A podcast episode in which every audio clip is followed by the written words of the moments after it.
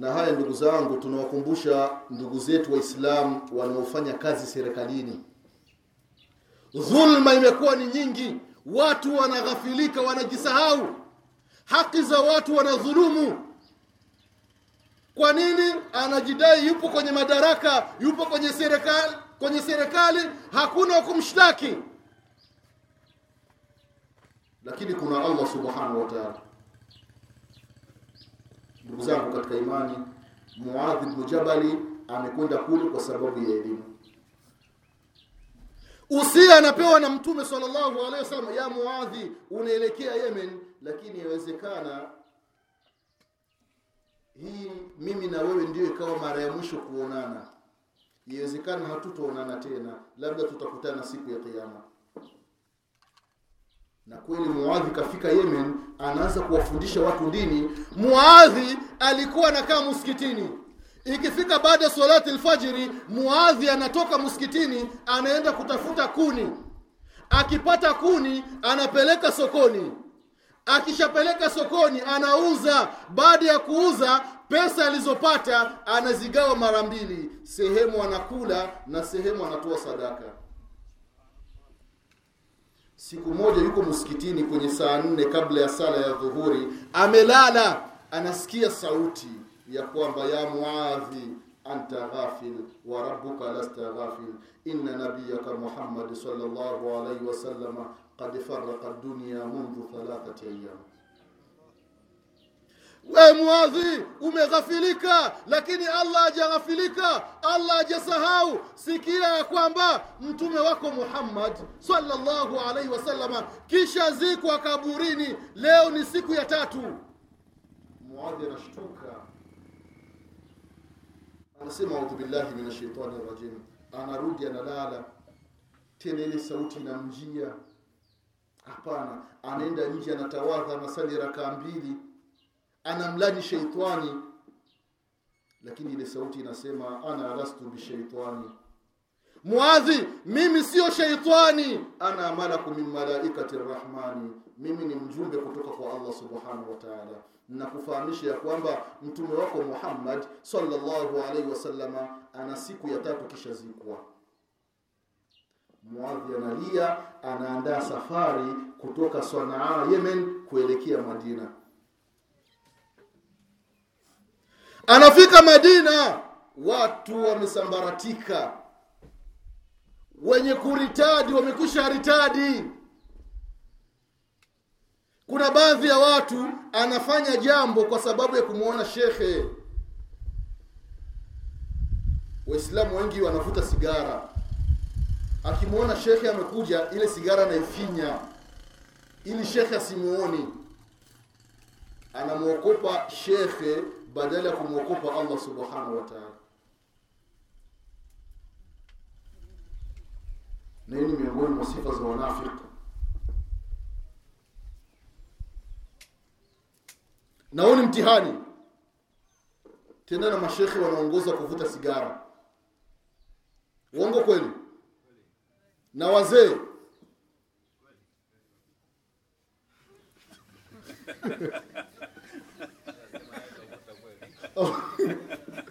ni mtihani ndugu zangu. Ni har sigara ni haramu waislamu.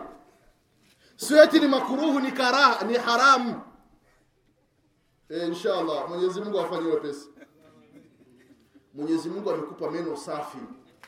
Sasa angalia mvuta sigara meno yamekusha na kitu kikiharibika ni lazima allah atakuuliza siku ya kiama mimi nimekupa meno masafi wewe. Bone yameharibika unaangalia meno ya mwislamu utafikiri amepigwa na radu.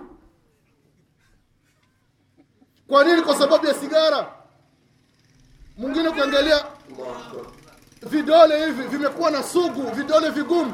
Hata wembe haukati tena kidole chake hapa mbele hapa sababu ya sigara. Mpaka kale kamwisho kale yani anavuta akiona kamekwisha basi anakadumkiza mdomoni kabisa ni kweli. Mtihani wa islamu na ndugu zangu waislamu hii sigara ambazo zinauzwa madukani ndani ya sigara kuna sumu kumi na tisa. Sumu kumi na tisa. Mpaka sigara kukamilika ni mambo kumi na tisa ya sumu yakamilike ndiyo sigara inakamilika miaka ya nyuma ilikuwa ni mambo kumi na nne lakini yamezidi. Hivi sasa imekuwa ni mambo kumi na tisa. Kemikali sumu ndugu zangu. Kwa wakina mama mama zetu dada zetu unapomwona baba au kaka ni mvutaji wa sigara kuwa unampa usia na vile vile ulevi ndugu zangu. Waislamu wengi wanaongoza kunywa pombe ima hanywi hapa basi anateremka mjini anakunywa pombe. Anajificha. Ingelikuwa ni mke wako anafanya hivi vitendo ungekuwa umekusha mpa talaka. Sasa unakutwa kina mama wengi wanavumilia mengi ndugu zangu. Pombe ina harufu mbaya. Na wenye kunywa pombe kama alivyosema mtume wetu muhammad sallallahu alaihi wasallam watu wa motoni watu wa motoni watakamuliwa miili yao. Miili ya watu wa motoni itatoa usaha pamoja na damu ndiyo itakiwa, itakuwa kinywaji cha walevi katika moto wa jahannam.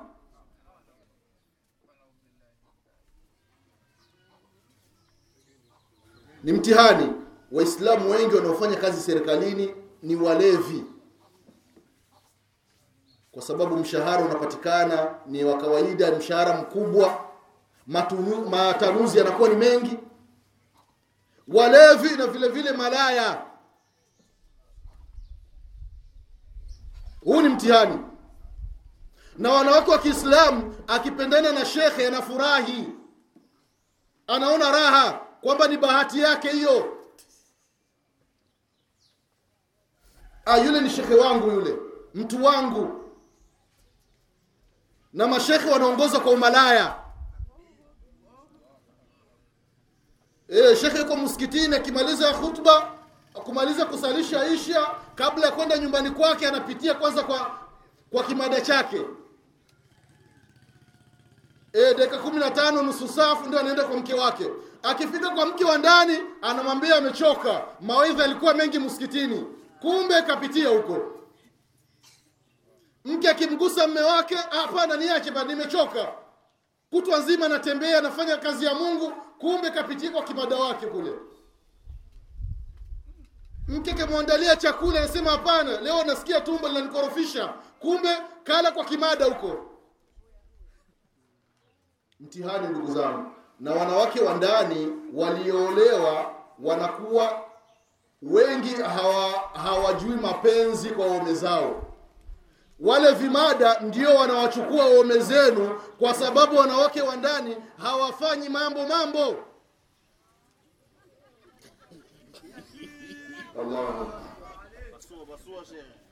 Unakuta wallahi ni mtihani.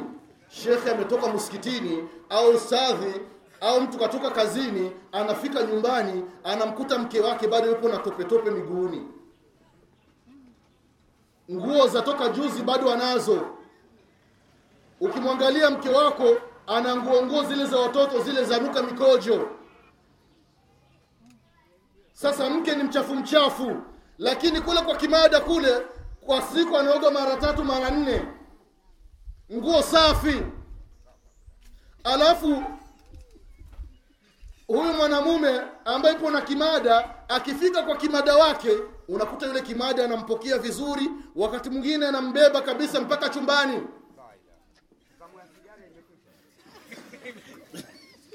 Lakini wanawake wa kiislamu walioolewa hawayafanyi haya mambo kwa waume zao. Ndugu zangu zama tulizo nazo wanawake ni wengi kuliko wanamume.